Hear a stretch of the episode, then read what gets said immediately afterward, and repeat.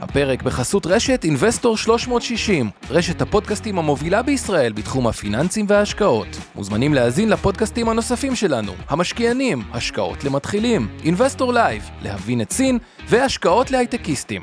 הופק ונערך על ידי שמע, פודקאסטים ויצירות סאונד. השקעות למתחילים אבנר סטפאק ועומר רבינוביץ' עוזרים לכם בצעדים הראשונים בעולם ההשקעות.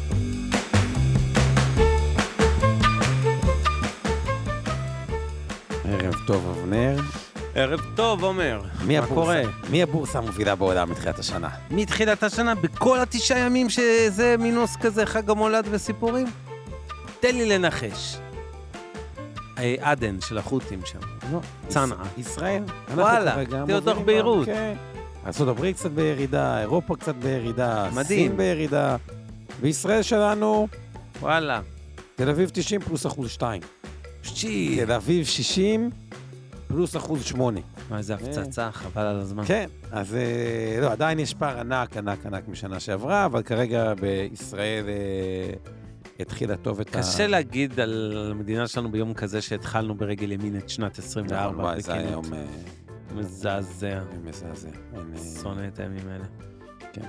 אה, אז אה, אוקיי, הנושא של היום הוא כל עולם האלטרנטיבה לכספיות ופקדונות. עכשיו, למה זה נושא כל כך חשוב? כי אנחנו כל פעם מדברים על היקף החיסכון של הציבור. אגב, עלה, עלה לשיא כל הזמנים אה, 5.78 טריליון. אה, מעל חמישה טריליון, כמעט 5.1 טריליון.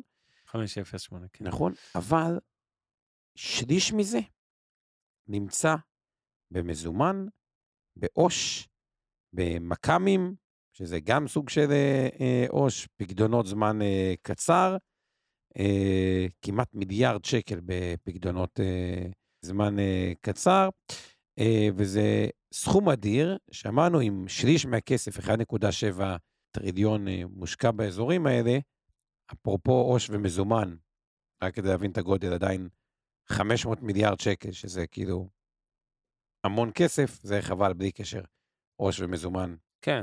עדיף אה, כמעט הרבה פתרונות לזה. לעשות קצת אה, סדר, גם מיסויית וגם באלטרנטיבות. אז אני חושב שאני אקח אולי שתי דקות יעשה סדר בעולם הפקדונות, המיסוי עליהם, קרנות הכספיות, סוגים המיסוי עליהם, נבין את הבעייתיות אולי להישאר לשם בטווח ה... נקרא לזה הבינוני, את כן. הזה, ואז נתחיל להציג אה, אלטרנטיבות, אה, או שאתה רוצה להגיד משהו לפני ככה בפתיח? לא, אין איזה משהו, בוא, בוא נעשה את הסדר השבועי הקבוע שלנו. נדבר על פינת המכפילים, נכון? אז אה, יאללה, נתחיל מפעד המכפילים. ה-S&P אחרי העליות האחרונות הוא כבר כמעט במכפיל עתידי 20, 19.8. אי אפשר להגיד שזה זול. תשואות האג"ח מעט עלו, היינו כבר ב-3.9, כמעט 3, באזורים האלה, עלה ל-4.05. הנסדק מכפיל עתידי 29, הראסל 28, אה, אירופה, גרמניה, אזור ה-11, בריטניה 10.8, צרפת 13.5, ישראל, אנחנו נעים איפשהו באזור ה-12, אחרי העליות שהיו בשוק, המכפילים קצת עלו. נכון. מעניין מאוד איך יהיו הדוחות השנתיים של החברות. לדעתי יהיו סך הכל... אה, שוב, תלוי בסקטור, סקטור שלא מושפע מהמלחמה, כמו הפיננסים יחסית, עם השפעה נמוכה, היו מצוינים. אה, גם אם טקטית, אני מניח שלמשל בנקים יעלו הפרשות, לאו דווקא כי באמת המצב כל כך החמיר, כמו שלא נעים בזמן מלחמה לדווח שאתה מרוויח מיליארדים, אז ת, זה עיתוי טוב ה- לשמרן, לא כן. ישכנעו אותי שזה, כן, שאין קשר אה, בדוחות. ומצד שני, יש סקטורים של קמעונאות למיניהם, לא מזון כמובן, כי זה לא מושפע בכלל, להפך.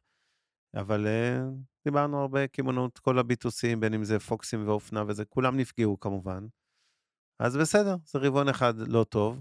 הרבעון הראשון לאותן חברות יהיה כנראה עדיין לא טוב, אבל יחסית יותר טוב. ואני מקווה שמרבעון 2 ואילך נחזור לשגרה כלכלית אבל זה כמובן מותנה בזה שהאירוע לא יגלוש למלחמה בלבנון. נכון, עכשיו יש עוד רק... אגב, אם הוא יגלוש, זה ייתן לנו אולי עוד רבעון, להערכתי לא יותר, של משבר כלכלי. זאת אומרת, כן, זה תלוי בעצימות של... זה תלוי גם בעצימות של המלחמה. כן, אבל אני, חייב אבל להגיד משהו בהקשר הזה, כי אנשים לא תמיד יודעים לעשות את ההבדל. בטח בימים נוראים כמו היום, שמדווחים על כל כך הרבה הרוגים, ואם יהיה פה חיזבאללה, כולנו מבינים שהמחיר יהיה יקר משמעותית, כי זה, זה ארגון שונה לגמרי וגדול פי הרבה מהחמאס. יחד עם זאת, תזכרו, מצער ככל שזה יהיה, יש הבדל בין כלכלה, ועוד יותר מזה בין בורסה, לבין מה קורה בחזית הצבאית. ברור שיש קשר כלשהו, כן? אם המורל הלאומי יהיה ירוד מחלילה, ו- ואנשים אה, פחות יהיו במוד של קניות וצריכה פרטית, ברור שזה מחלחל לכלכלה, ומשם זה, זה מחלחל למניות בבורסה, כי מה לעשות, זה חלק מהעניין. אבל במהות, כמה שזה נשמע נורא, יש פער גדול. אני שוב מזכיר לכם את אותו גרף שמדי כמה חודשים אנחנו מביאים לפה, לא הבאנו אותו הערב, אבל שמראה מלחמות עבר ואירועים מה- מעבר, כולל מלחמת יום כיפור, שאולי היא הדבר הכי קרוב להשוות לתקופה הנוכחית. וגם אז הבורסה באמת ירדה קצת ותיקנה מהר. אין, אמ, זה לא, לפעמים אנשים עושים טעות פסיכולוגית כמשקיעים, שמשליכים מהמצב רוח האישי, הלאומי, הקשה של תקופת מלחמה, ואומרים, טוב, זה לא הזמן לישראל, צריך אה, להשקיע עכשיו בארצות הברית ובאירופה. עכשיו, מראש ישראל אמורה להיות המרכיב המשמעותי בתיק המניות שלכם, להפך, היא אמורה להיות המיעוט גם בימים מצוינים לישראל, על אחת כמה וכמה בימים כאלה. אבל תזכרו, וראינו את זה גם בהתנהגות של החודש וחצי האחרונים בבורסה בתל אביב, שחלקית סגרה פערים, יש עוד הרבה מה לסגור, אה, מול בורסות העולם. ובשורה התחתונה, לדעתי, אנחנו בסך הכל, הכלכלה היא עדיין יחסית חזקה, וברור שהיא יכולה לחטוף עוד מכה אם חלילה תתפתח חזית לבנון, אבל בסך הכל, כמה שנשמע מוזר וכמעט מכעיס להגיד את זה בימים כאלה, הבורסה והכלכלה נראות במצב די אטרקטיבי. נכון, עכשיו אני אגיד לכם מה, הרבה פעמים... אגב, הבורסה יותר מהכלכלה. אגב, כן. מדברים על זה הרבה, שלהישמע פסימי, זה הרבה פעמים נתפס כיותר חכם. כל מי שפסימיסט, הוא נתפס יותר כשמרן, חכם. שוק ההון הוכיח לאורך כל ההיסטוריה האנושית, שמי שמרוויח כסף זה האופטימיים, כלומר, אסטרטגיה להיות בשוק ולא להיות מחוץ אה, אה, לשוק בזמני חוסר אה, ודאות, על, באופן כללי, ועל אחת כמה וכמה אה, בזמני חוסר ודאות. כן יש את התשואת אג"ח במדינת ישראל, שעלתה קצת ל-4.13, ופה יש שתי כוחות מנוגדים, מצד אחד הורדת ריבית אמורה להפחית את תשואת האג"ח ועוד לייצר עוד גל עליות במניות, כמו שהתחיל בעקבות הורדת הריבית. מצד שני, ישראל צריכה להנפיק לא מעט אג"ח בשביל לממן את תוצאות המלחמה.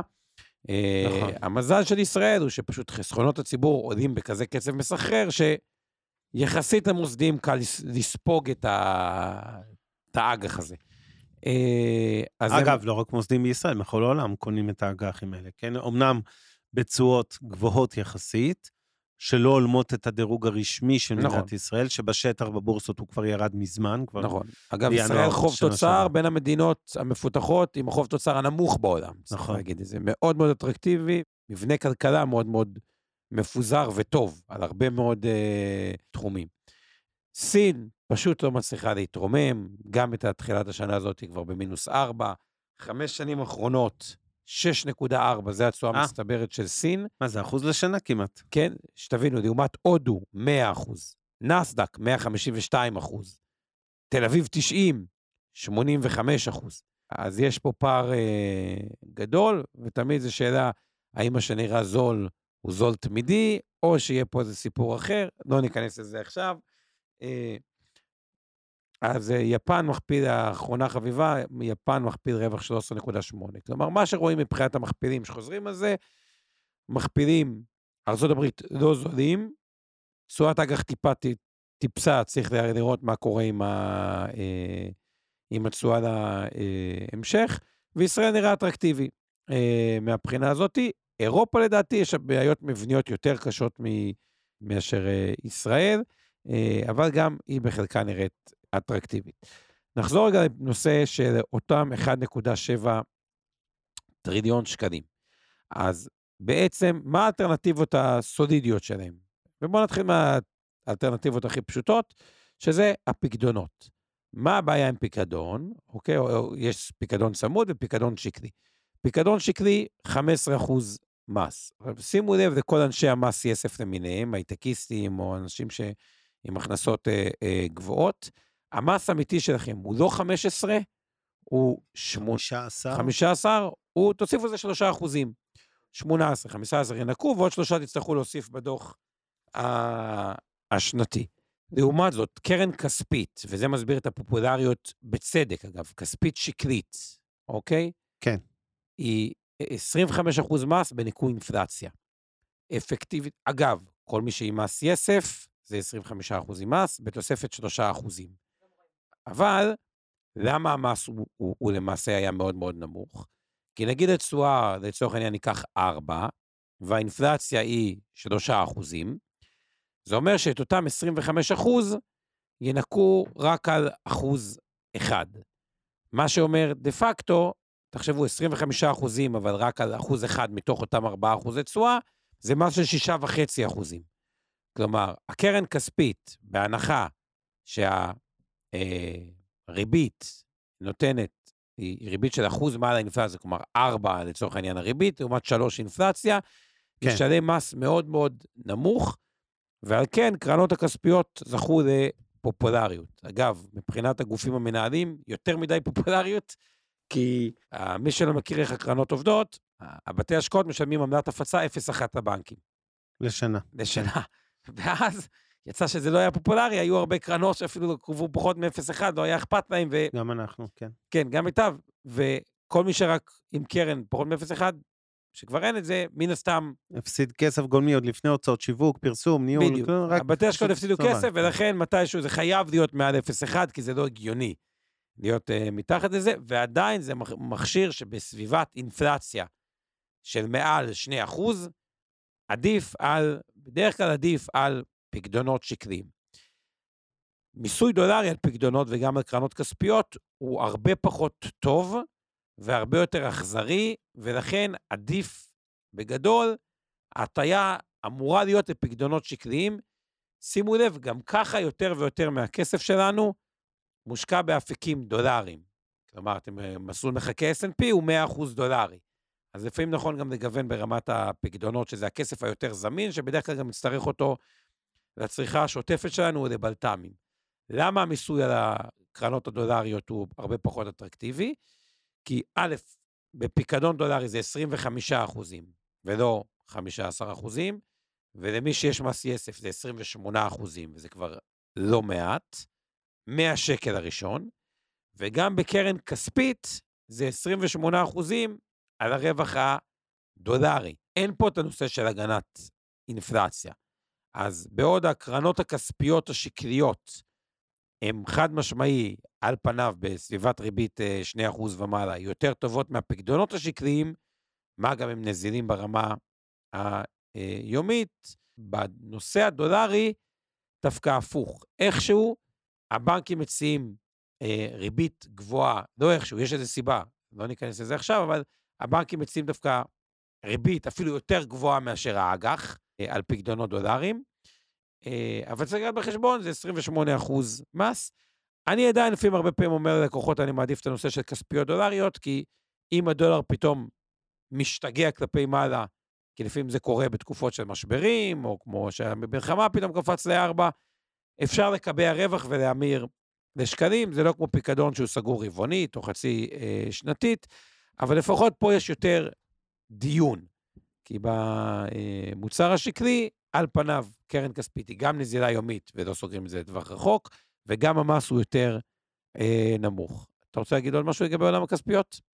לא, אין איזה דרמה גדולה. זה ברור שזה עדיף מאפס אה, ריבית על העו"ש שרבים אה, יושבים בו. אבל אה, שוב, אנחנו רוצים לדבר על אלטרנטיבות לדברים נכון. האלה. אגב, כמה רבים יושבים בעו"ש? נכון לנובמבר, 364 מיליארד. מיליארד. שזה מדהים, שקל. כאילו בא לך, אתה יודע, אני שונא התערבות, או לא שונא, אבל אני חושב שצריך להיזהר עם התערבות של רגולטורים בשווקים חופשיים וזה. ומצד שני, אתה אומר, זה סוג של פשע. זה סוג של פשע פיננסי. כן. ש-364 מיליארד שקלים של כן. אזרחי ישראל לא מקבלים כלום. תחש- תחשבו על זה רק ככה, זה פשוט 364 תחשוב כמה, מיליארד בוא, נ- בוא ניקח את השנה האחרונה, 4 אחוז. כפול, יותר ארבעה מ-4 אחוז, אחוז, חמישה אחוז, לא משנה, 475, יופי, נו. 475, אתה מדבר. על 17 מיליארד שקל, 17 מיליארד. פריירים, תתעוררו על עצמכם, תוציאו את הכסף מהדרקס מדרק הזה. יפה, עכשיו אני רוצה רק לא אמורים להחמיא בדבר. אחד לציבור, כן. שלא נרגיש רע. בינואר 22, שבעצם הריבית הייתה אפס, אז היה 587. כלומר, כן הצטמצם ב-40 אחוז הסכום הזה, שזה כשלעצמו יפה, ועדיין, 17 מיליארד זה מספר ענק. תחשבו על זה, 3 מיליון משפחות נגיד במדינת ישראל, 3 מיליון משפחות, אז מיליון זה אחד, אתה היית דווקא בכיוון נכון, זה זכר, שלושה אתה מיליון. עשית לי פרצוף פשוט, שלושה מיליון, אז 17 מיליארד לחלק לשלושה מיליון, אנחנו מדברים על אה, 5,000 שקל לדעתי למשפחה, או ש... כן, אתה צודק, כן, ש- ששת כן, אלפים כמעט, שזה לא מעט כסף, אוקיי? אה, מהבחינה הזאת. יפה. מה הבעיה עם כל עולם הזה, העו"ש והכספיות? ותזכרו עוד פעם את המספר 1.7 טריליון. לא, זה, סליחה, זה הרבע, זה ההפסד, מה שחישבת עכשיו, כן, לשנה, כן? לא, הכסף שיושב שם הוא הרבה יותר גדול, כמובן. פר משפחה. אז אותם 364 מיליארד, זה אומר 100 אלף שקל לבן- למשפחה ממוצעת, חלק לשלושה מיליון. פסיכי. אה, לא, הריבית היא 17 מיליארד. ההפס- אובדן ריבית, אני רק אומר, על ה-300, יש 364 מיליארד, יש שלושה מיליון משפחות, אנחנו מדברים על 120 אלף שקלים ממוצע למשפחה שוכב בעו"ש. זה לא החציון אמנם, זה ממוצע, נכון. אבל זה הרבה יותר מדי כסף, זה הכל. כן, הלאה. נכון. ואז תעשו את ה-120 אלף שקל האלה כפול הריבית, באמת תקבלו את ה-6,000 שקל שאבנר אה, דיבר בשנה, אובדן כסף. עכשיו, מה הבעיה? כשהריבית תרד, כל האנשים שהתרגלו 4, 4.5, 4.75, לריב עם הבנק, פתאום יראו שהם עומדים בפני שוקת שבורה. הנקודה היא, כשזה יקרה, ההימור שלי, שמחירי הנכסים, נכסי הסיכון, יהיו בנקודה אה, יותר גבוהה, וזה ממש ייווצר את הבעיה. אני יכול להגיד לכם, הבעיה הכי גדולה, אני רוצה לחזור איתכם רגע לשנים 15, 16, 17, 18, 19, 20, 21, עזבו את 20, את הקורונה, היא הייתה שפשוט אנשים הלכו בכוח לכל מיני גם השקעות, חלקם פחות טובות, כן. וגם הפעילו לחץ, אפילו עלינו כ- כמתכננים, ממש לחץ, תקשיב, אני לא יכול להיות בעו"ש באפס. כאילו, כן. היה לחץ להשקיע, ואז אנשים עשו גם שטויות, ו- כן. ו- ויותר עושים שטויות, אוקיי? ודווקא מי שהיה בפקדונות הוא יותר סולידי. ואז פתאום הוא מרגיש, רגע, אני סולידי, איך הגעתי למקומות המסוכנים שלא רציתי להיות בהם, אבל הריבית הייתה אפס. זה מכניס למין לופ כזה. כדי לצאת מהלופ, מה שצריך לעשות זה עדיין ניתן לקבע תשואות טובות באג"חים, ובואו נדבר רגע... אז רגע, אז עוד רגע ניכנס לאלטרנטיבות. אני רק רוצה לענות צ'יק צ'אק לכמה הערות ושאלות של הקהל אה, בצ'אט. קודם כל, למה לא מחייבים רגולטורית את הבנקים? מדי איזה חודשיים, שלושה עלתה פה יוזמה כזה, כזאת. אני לא יודע ממה מפחדים ולמה הדברים האלה לא מצליחים, אבל זה לא עובר, זאת עובדה, נתון. תשמע, זה גם הבנקים שוק חופשי, אתה לא יכול- תשואה, לא- אה, אפשר לא, להתווכח על המילה חופשי, זה שוק. הבנק אומר, תקשיב, חופשי, לא יודע. הלקוח יכול למשוך את העו"ש בכל רגע נתון. אבל בסדר, בוא נמשיך, זה לא הדיון. אוקיי, עכשיו, אז זה בלי קשר, אה, לא יודע, מתישהו זה יקרה כנראה. אני לא יודע להסביר איך עשרות שנים הישראלי הממוצע יודע לריב על המחיר של העגבניה שלו ועל הדלק ועל הזה ועל שטויות, לא שטויות, אבל כאילו, וזה לא נוגעים, אבל אוקיי.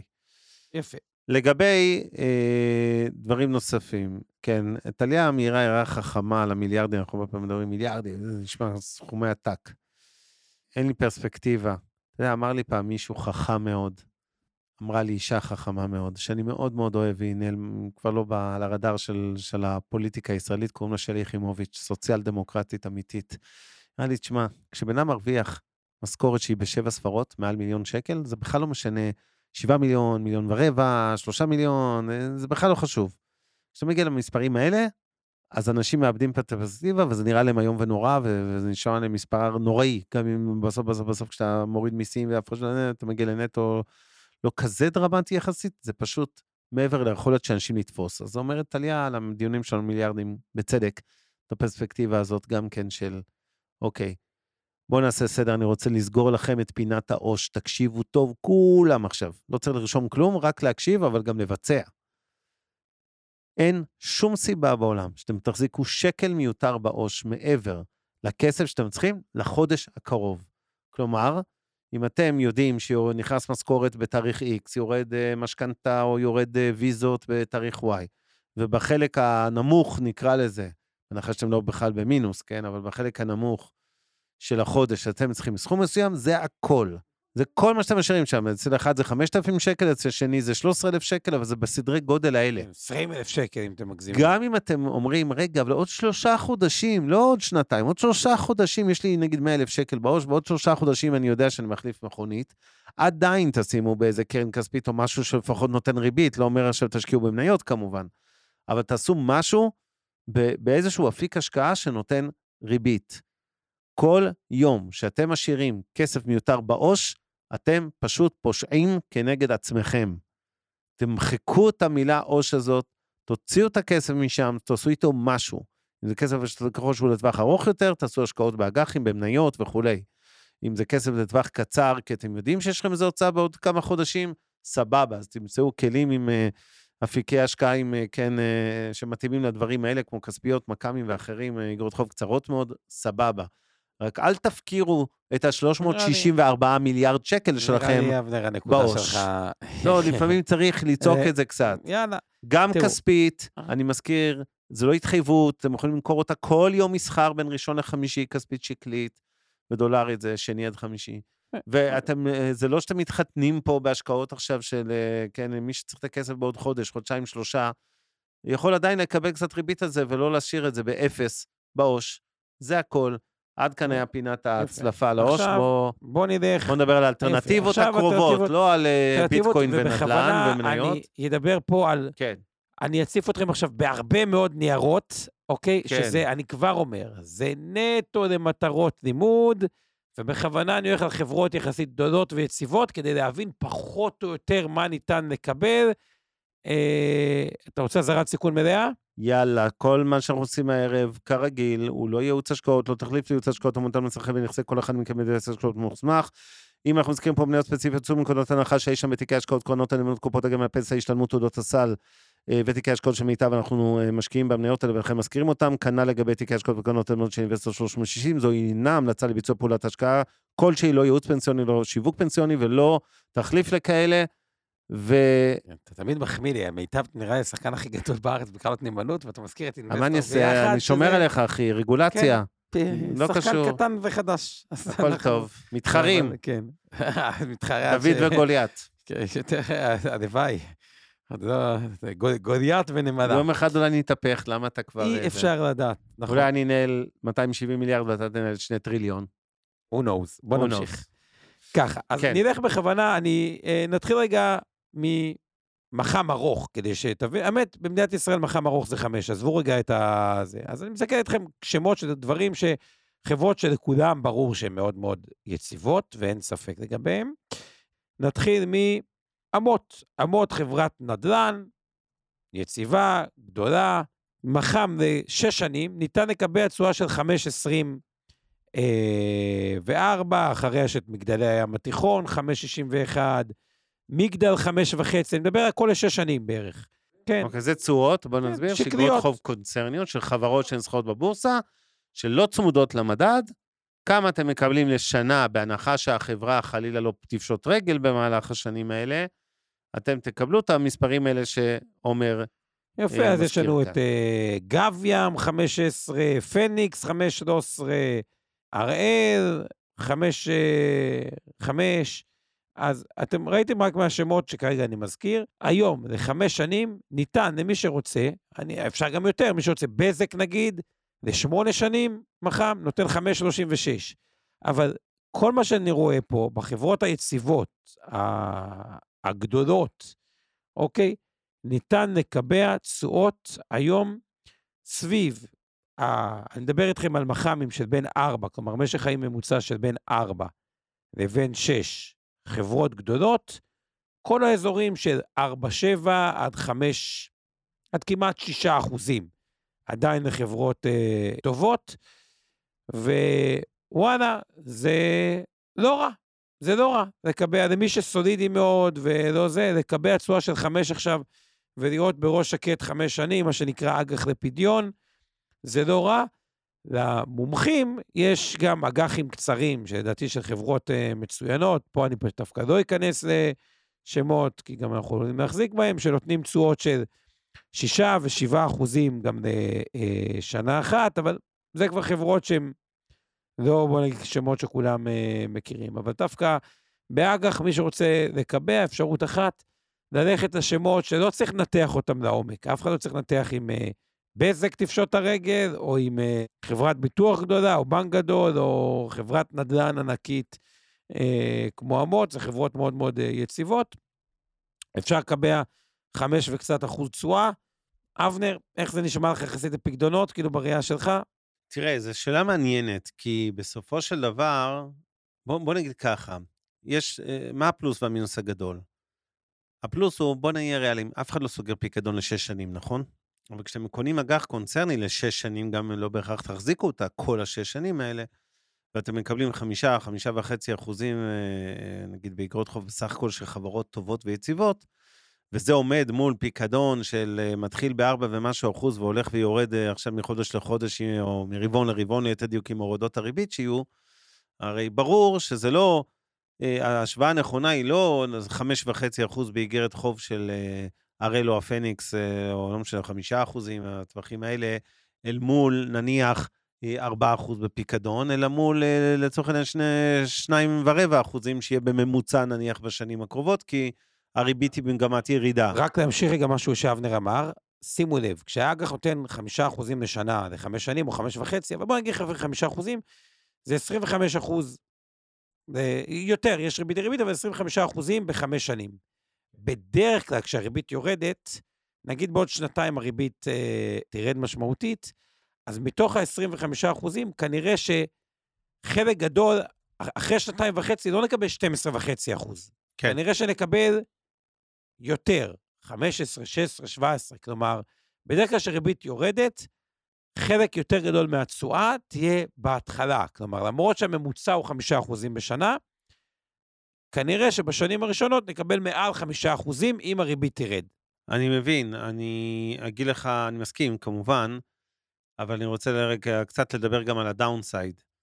בסופו של דבר, אם כן היינו סוגרים פיקדון לטווחים יותר ארוכים, אם היה כזה מוצר, יהיה, הוא קיים בתיאוריה, אבל כן, הוא, הוא לא אטרקטיבי גם בגלל, אה, אה, כן, כל מיני חסרונות של אם אני צריך את הכסף באמצע, אני שובר את הפיקדון, משלם קנסות, אובדן ריבית וכולי.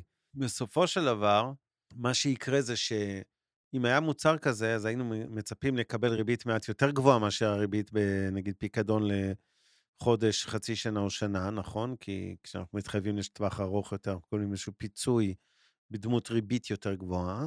ואז כשהיינו משווים את זה כאילו לחמש, חמש וחצי של אותן אגרות חוב לשש שנים, זה כאילו הפער לא מספיק מצדיק את הסיכון, שאתה אומר, אוקיי, בכל זאת, בסוף כסף בבנק יותר בטוח מכסף באיגרת חוב של חברה, אפילו חברת ביטוח רצינית. אה, אבל עדיין, כמו שאמרתי, זה לא אלטרנטיבה מעשית, אז במקום לדבר תיאוריות, בוא נדבר פרקטיקה.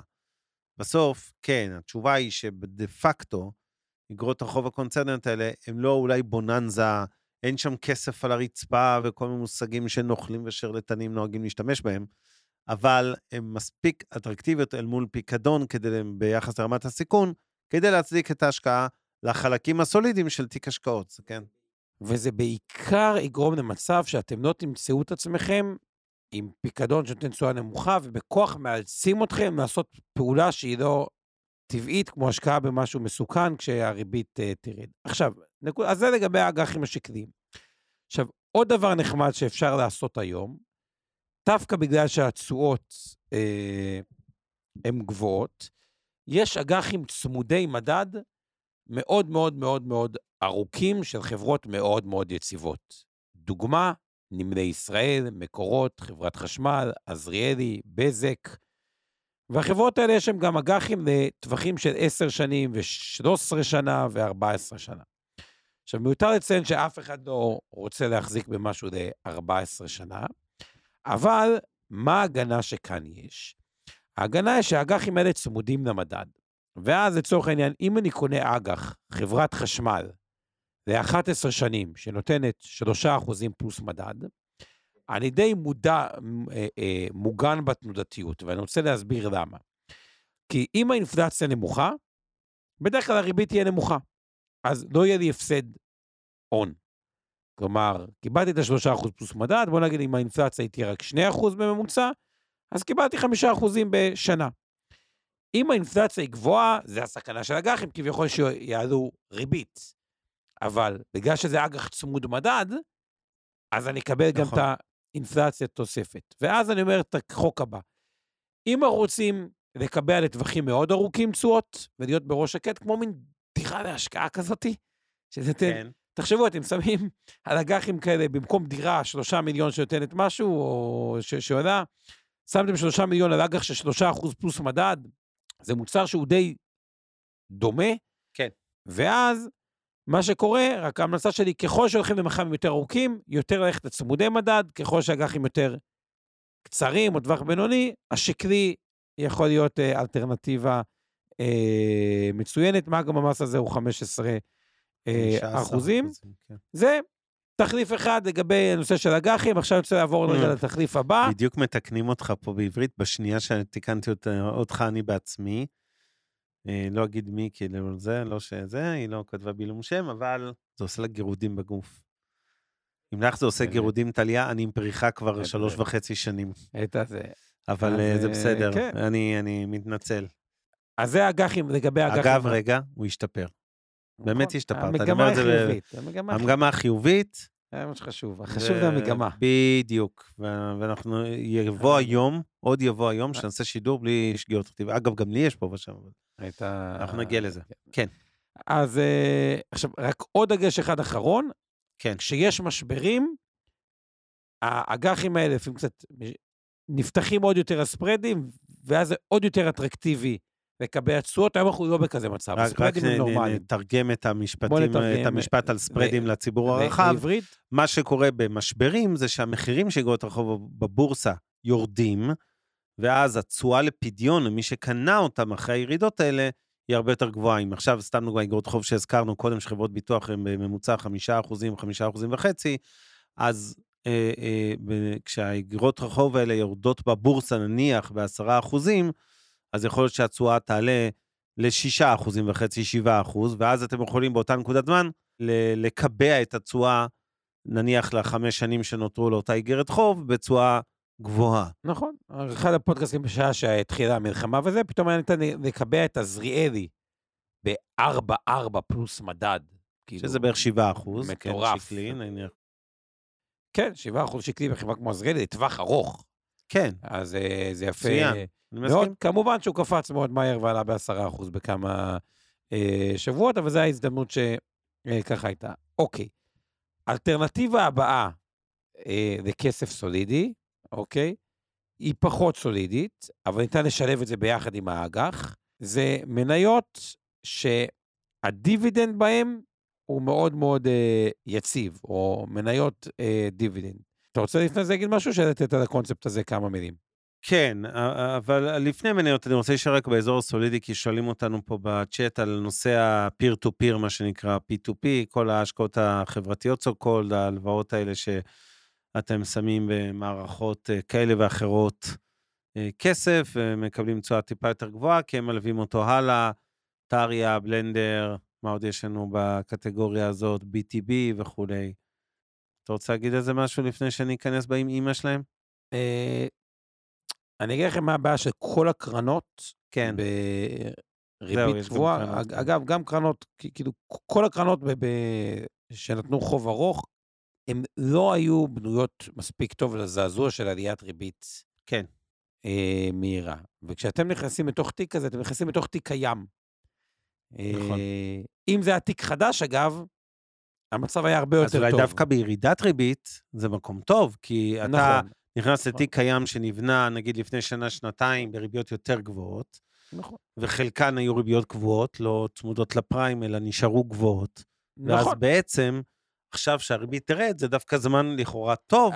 כן, אבל להיכנס צריך, לכאלה. צריך לוודא שזה לא ייכנס לסיטואציה שהיא תהיה בגייט או דוקאפ וזה, כי הרבה קרנות נכנסו לגייט שאי אפשר למשוך את הכסף, אבל בהנחה... גייט, רק נגיד את זה, שהשקעתם אלף שקל באיזושהי חברה, אתם רוצים למשוך את הכסף, ואומרים לכם. סליחה, אמנם ב- בעל פה במשיכת מכירה, אמרו לכם אין בעיה, מתי שאתם רוצים תוציאו, התראה נכון. 30 יום, התראה שזה, ופתאום מסתבר שזה לא. נכון, אני- אגב, זה לא פשע, בניגוד למה שחושבים, אנשים מר- מרגישים מרומים, כאילו, בסוף, תחשבו על זה, הנכס הזה, הוא לא באמת, כאילו, הוא מושקע במשהו, בהלוואה ארוכת טווח, או במשהו כזה, כלומר, בהרבה הלוואות, כן. אם אין גיוס כסף, אין מאיפה לשלם את הכסף, כאילו.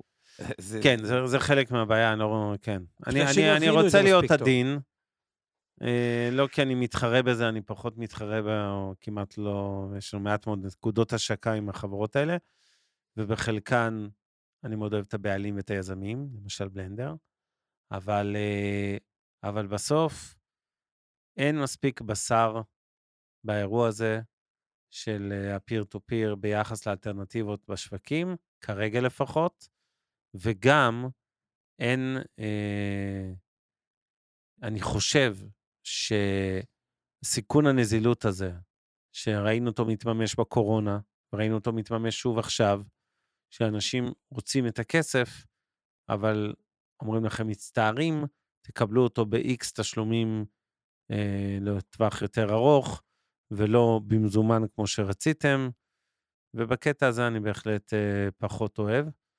אה, אבל שוב, יש מספיק דברים, בואו בוא נתחיל לעלות רגע. התחלנו לדבר על אגרות חוב, כאלטרנטיבה משהו אחרון? קונצרניות. יש כן. גם אגרות חוב צמודות מטח, מי שרוצה, נגיד אלביט מערכות, כולם מסכימים שהיא חברה יציבה, אה, נותנת מעל חמישה אחוז אה, דולרי. אה, תמר, מאגר יציב, נותן שבע ומשהו אחוז אה, דולרי. כן. אה, אגב, הזכירו פה באמת אג"חים גם של בנקים, דולרים בריביות עוד יותר גבוהות, זאת אומרת, אה, של בנקים ישראלים בחו"ל, או בנקים ישראלים האג"חים, הדולרים שלהם, או בנקים זרים. אה, כן, יש, יש הרבה אלטרנטיבות מעניינות היום עם... אה, אז אג"חים, לא, אני מדבר פה אג"חים שקוראים אותם בשקלים, רק צמוד לדולר. אגב, גם בתוך הכספיות הדולריות אפשר לקנות כספית דולר לדולר, זה נקרא כספית נקובה דולרית, ויש כספית דולרית, שזה אתם מעבירים שקלים, אבל חשופים לשינוי בדולר.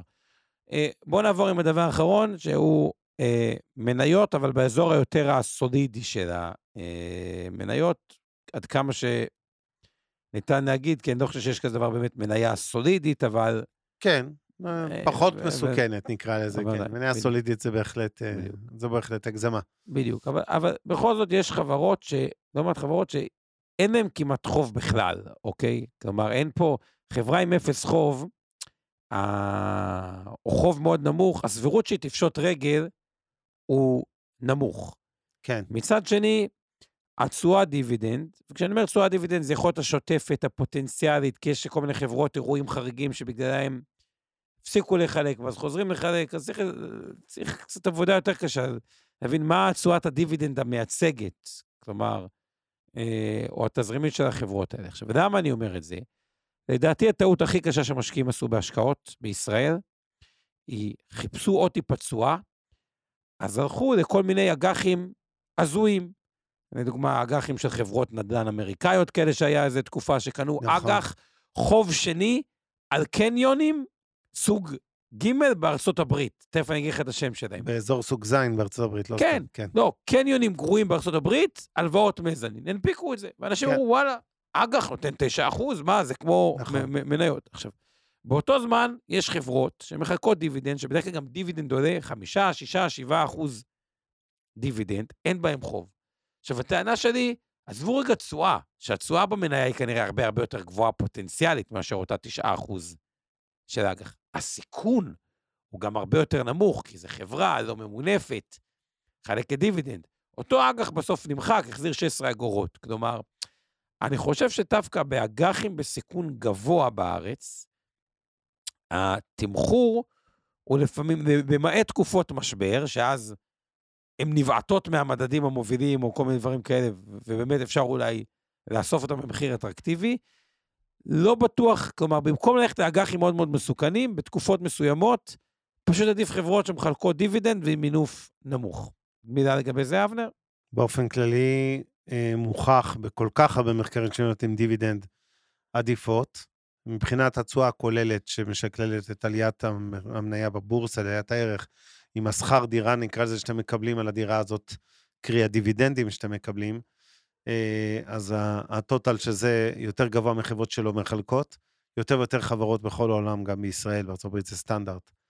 אה, מכריזות מדיניות דיבידנד, ממש נוקבות בסכומים, באחוזים מהרווח, בסכומים אבסולוטיים שכמה הם יחלקו כל שנה, ולכן בעיניי זה בהחלט אה, פתרון, אה, זה מניות שאני מאוד אוהב, במיוחד בתקופות, לא של היום דווקא ספציפית, אלא בתקופות יותר גרועות, אלה מניות טיפה שנוטות להיות עם סטיית תקן יותר נמוכה, כלומר פחות תנודתיות, בטח ממניות צמיחה מהסוג של אה, זה, אה, הייטק. אה, וזה כיוון אחד, הוא כמובן לא בר השוואה, שלא תבינו, אני רוצה. להגיד לכם, כן, אלטרנטיבות לכספיות וזה, זה לא הכוונה דברים כן, אבל דומים. כן, זה משלבים רמת קצת, זה. מין, אני קורא לזה מין אג"חים עם קופון עולה ותנודתיות מרובה. כאילו, כן. חברות עם דיבידנד ועם מינוף לא גבוה. אוקיי, יש עוד משהו חברתי שאנחנו עוד מעט אה, רוצים, אבל לפני שנגיע לזה, אני אומר, בואו ניתן ככה כל אחד את הסיכום ככה על השווקים, איך אתה רואה אותם אה, קדימה, או כל דבר אחר אבנר שאתה רוצה להגיד, ועם זה נעבור אין לזה משהו, את הדברים העיקריים של אה, עשינו תחזיות 24, דיברנו על זה, אה, אופטימיות יחסית אה, על ישראל. אה, חנה אה, מזכירה לי פה שאבא שלי, צבי, טען שבמקום לקנות אגרות חוב, עדיף לקנות מניות וחצי מהסכום המתוכנן להיות מושקע באג"ח. אני לא בטוח שהבנתי אותה, חנה. בכל מקרה, אנחנו רואים טיפה שונה, נגיד, על השוק בישראל, אני יותר אופטימי ממנו לגבי סגירת הפערים.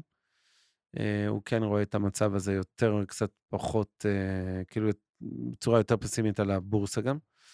אה, בכל אופן, כמה הערות קצת אה, אחרונות פה, לפני שנעלה גם את אלינור ונארוז את המשדר, כי יש לנו סיפור יפה. אני אגיד שמבחינת אגרות חוב, אה, טליה אומרת לנו, לעומת מניות שהזכרתם, יש עדיין קורלציה שלילית בין מניות לבנק. אה, היא שואלת, האם יש קורלציה שלילית בין מניות לאגרות חוב, או שזה כבר לא קיים בשנים האחרונות? אז, אז זה פחות קיים, כי הסיבה, בעצם היה מתאם שלילי, אבל כיום הסיבה לעליית הבורסה הרבה פעמים זה ירידה בתשואת האג"ח. כן, כלומר, האג"ח עולה במחיר, התשואה קדימה שלו יורדת, נכון. ואז אומרים, בואנה, האג"ח פחות אטרקטיבי, אנחנו נדחפים למניות.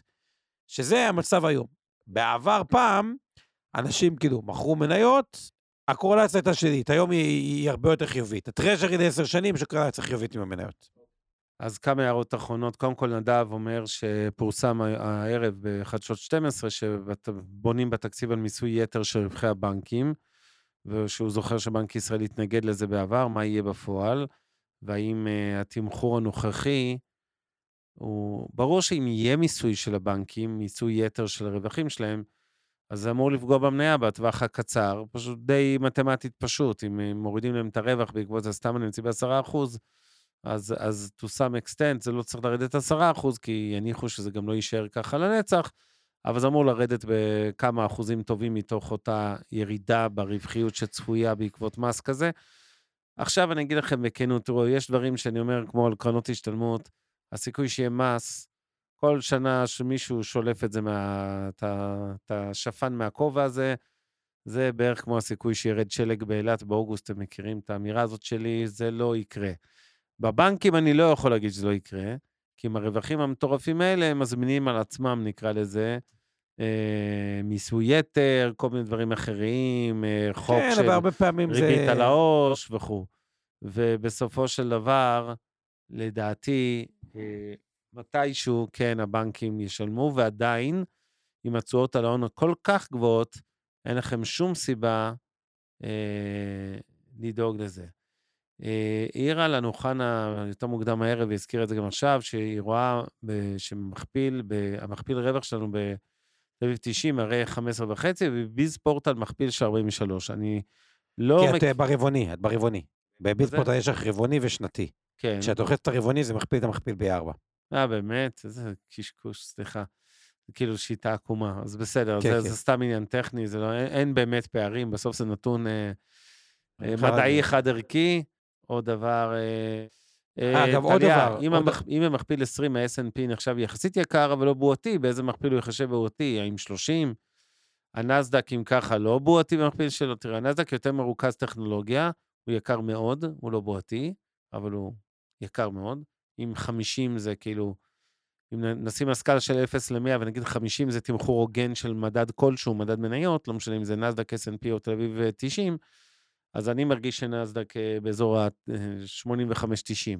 בועה זה נגיד אה, 95-100, אנחנו לא שם. ועדיין, זה יקר.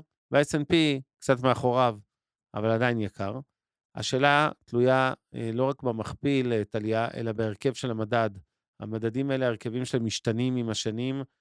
אה, בשנים האחרונות, מן הסתם, קיבלו הטיה לכיוון אותן שבע מניות טכנולוגיה ענקיות.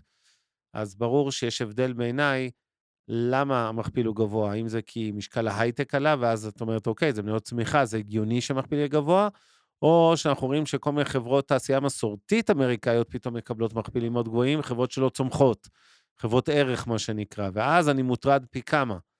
אז נכון, אה, צריך כ- להסתכל גם כרגע, על זה. כרגע, אגב, המצב הוא כזה.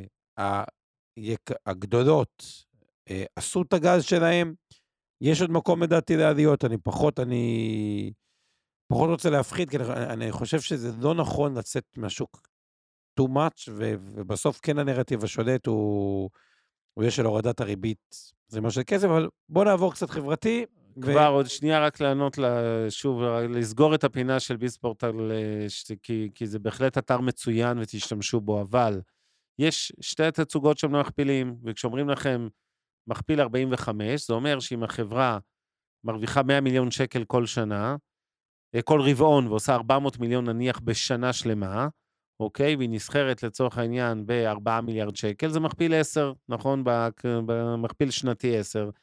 4 מיליארד חלקי 400 מיליון. אם אנחנו אומרים שרוצים מכפיל רבעוני, זה 40, זה אותם 4 מיליארד שווי שוק של החברה, אבל מחולק לרווח ברבעון האחרון, אותם 100 מיליון שקל, ולכן זה בדיוק ה-45, את צריכה לחלק ל-4, ותגיעי לאזור המכפילים האמיתיים שהם 10-11.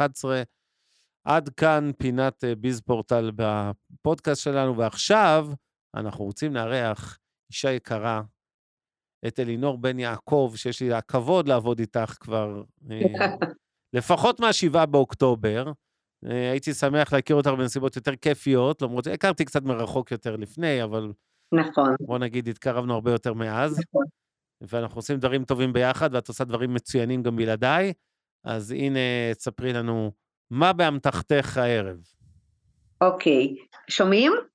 שומעים ורואים. שומעים אלינור, שומעים. יופי, יופי. הפעם לא, ש- לא שכחתי ל- לפתוח את המצלמה, כי כבר עשינו יופי. גיוס שעומר אה, עזר לי מאוד, אה, גיוס לטאבלטים לילדים אה, שפונו מהבתים.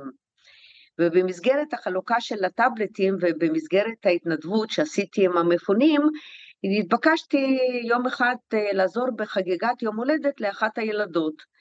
אה, אפיתי עוגה, קניתי מתנה והגעתי לחגוג לה יום הולדת. וזהו, חשבתי שבזה זה יסתיים. ואז אני מקבלת מכתב מאבא שלה, שבו הוא כותב לי שזה לא מובן מאליו שמישהי, בן אדם זר, באה וחוגגת יום הולדת לבת שלו, וזה משחרר אותו מדאגות למשפחה שלו כשהוא לוחם בעזה. זה מאוד ריגש אותי, אבל אה, לא, לא היה לי פנאי להתעסק בזה, כי כמו שאבנר אמר, אני עושה איתו עשית פרויקט 900 גדול. דברים טובים אחרים באותו זמן, כן. ועכשיו אה, אני רוצה לגייס כסף כדי לקנות גיפט קארטס ולחלק אותם למשפחות, שהמשפחות שבעצם הי- היקר של, אה, היקרים שלהם מגינים עלינו, לוחמים את המלחמה הארורה הזאת, ואנחנו חייבים להודות להם על כל מה שהם עוברים. וחשבתי שזה מן הראוי לשלוח להם גיפט קארט, שיוכלו או לבלות עם הילדים, או לקנות להם מתנה, או לקנות להם בגד, או ללכת למסעדה, פשוט להודות להם. אז uh, אני כעת, כנציגת בני ברית, מבקשת להעביר תרומות לחשבון של בני ברית, ואנחנו יחד נוכל לקנות את התווים ולחלק ל- ללוחמים ולמשפחות שלהם. ואבנר אמר לי שהוא ישיג לי את כל הטלפונים כדי שנוכל לחלק את זה בצורה יעילה ביותר. אז אה, אני... הר- הר- הרעיון הוא כזה עוד פעם, מי שלוחמי קרבי שנמצאים ב... עזה או. בגבול לבנון. כן, בעזה או בגבול לבנון, אבל אפילו ש- שלוחמים בשטח, אה, מרגש אותם. פשוט, אה, כן, פשוט לשלוח. לבן בת הזוג, לרוב זה סטטיסטית בת הזוג, ולילדים, פשוט איזשהו gift נכון. card בשווי של כמה מאות שקלים למשפחה, תלוי גם בסכום הכולל שיסב. צריך להגיד שגם תורמים מחו"ל של בני ברית, כמובן, אה, עוזרים במטרה כן, הזו. שמנו את אה, בחשבון. פרטי החשבון. מופיע, כן, גם יו"ש מתקן אותנו ישי כהן בצדק, לא חסר היום גדודים בג'נין ובכל החטיבות בשטחים ו- ויהודה ושומרון, והם גם, מן הסתם, עושים עבודה קשה מאוד, עם הרבה מאוד אירועים, אה, אירועי פח"ע וכולי. אז יש לכם פה את המספר חשבון לתרומות של ארגון בני ברית בבנק לאומי, סניף 10, אה, סליחה, בנק לאומי זה בנק מספר 10, סניף 806, ומספר החשבון 312-00-693, אני חוזר, בנק לאומי על שם בני ברית, חשבון, אה, סניף 806, חשבון מספר 312-00-693. וכל ותודה, התורמים, מנהל אסתר. שהתרומה היא ל gift, ל gift card. gift, כן. gift.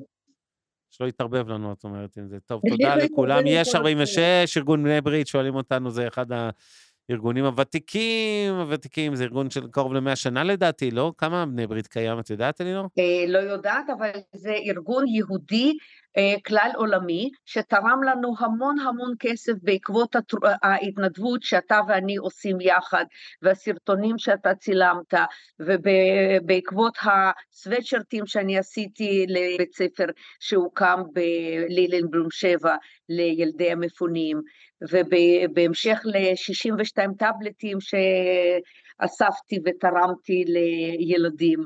אז אה, זה משפיע והם תורמים. אה, כן, הארגון, אגב, אה, קיים 180 שנה, מ-1843, זה מדהים, אני לא ידעתי את זה.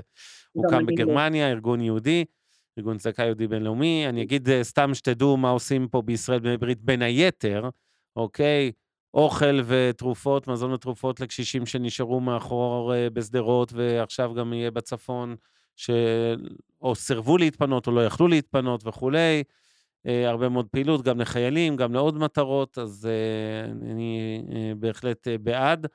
ושוב אני אחזור על פרטי חשבון הבנק, הם גם מופיעים על המסך למי שצופה בנו, אבל לרבים יותר שמאזינים לפודקאסט הזה, ארגון בני ברית, יש אישור 46 קבלה על תרומה, בנק לאומי, סניף 806, חשבון 312-00-693, ואפשר לכתוב בהערות gift card, זה יפנה את הכספים למטרה הזאת, אנחנו עובדים צמוד, תאמינו לי, יגיע לשם, ואני גם אה, מוסיף מעצמי על כל התרומות האלה, אז אה, ניפגש בדברים הטובים, וכרגיל, תעשו טוב, זה חוזר עם ריבית והצמדה, ואפילו שהמדדים קצת נמוכים עכשיו, זה עדיין המון. אז תודה נכון. ענקית לך, אלינור בן יעקב המהממת מתל אביב, שעושה את כל הדברים האלה בהתנדבות בעצמך, ועוזרת להכפיל את הכוח, נקרא לזה, של אה, כל הכבוד. כל. העשייה הזאת. אני לא יודע אם אז, היא תתקשר אליי לגבי תרומות או לגבי אה, השקעות. אלינור, כל פעם שמתקשרת אליי. אה, אתה יודע, אתה יפה. צריך להיות במתח. אתה, אומר, אתה תמיד עם יד בכיס, מוכן לשלוף את הכרטיס אשראי ולתרום, זה יותר חשוב. אז תודה, תודה זה. באמת אה, כיף. תודה לכל התורמים. אה, שיהיה לילה טוב, ושנקבל בשורות טובות ופחות ימים כמו היום, לצערנו. כן, אה, אה, צריך. קצת שקט בגזרה, ולילה טוב לכולם, וניפגש כרגיל בשבוע הבא. הפרק בחסות רשת אינבסטור 360, רשת הפודקאסטים המובילה בישראל בתחום הפיננסים וההשקעות. מוזמנים להאזין לפודקאסטים הנוספים שלנו, המשקיענים, השקעות למתחילים, Investor Live, להבין את סין, והשקעות להייטקיסטים. הופק ונערך על ידי שמע, פודקאסטים ויצירות סאונד.